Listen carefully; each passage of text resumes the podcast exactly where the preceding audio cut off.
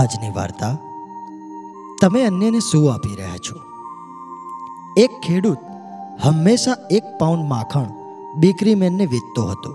તે ખેડૂત હંમેશા સવારે તે બેકરીમાં આવતો અને તેને એક પાઉન્ડ માખણ આપતો. એકવાર બેકરે વિચાર્યું કે તે હંમેશા એના પર વિશ્વાસ કરીને માખણ લે છે. કેમ ના આજે હું આ માખણનું વજન તોલીને જોઉં? આનાથી જે જાણી શકે કે તે સંપૂર્ણ માખણ મેળવી રહ્યો છે કે નહીં? જ્યારે બેકરીએ માખણનું વજન કર્યું, ત્યારે માખણનું વજન થોડું ઓછું નીકળ્યું. બેકરીવાળો ગુસ્સે થઈ ગયો. એણે ખેડૂત સામે કેસ દાખલ કર્યો. મામલો કોર્ટ સુધી પહોંચ્યો. ખેડૂતને જજ સમક્ષ રજૂ કરાયો હતો. જજ એ તે ખેડૂતને પ્રશ્ન પૂછવાનું શરૂ કર્યું. જજે પૂછ્યું કે તે માખણનું વજન કરવા માટે કયા વજન કાંટાનો ઉપયોગ કરે છે? ત્યારે ખેડૂતે જવાબ આપ્યો.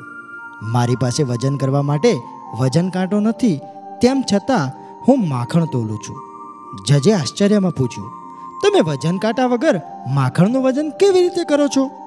આ અંગે ખેડૂતે જવાબ આપ્યો કે તે લાંબા સમયથી આ બેકરીમાંથી એક પાઉન્ડ બ્રેડનો લોટ ખરીદી રહ્યા હતા.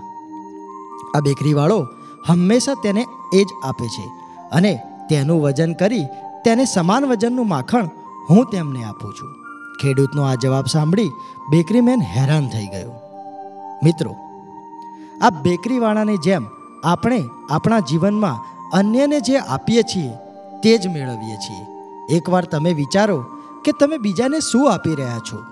કપટ, દુઃખ, પ્રામાણિકતા, જૂઠું કે વફાદારી?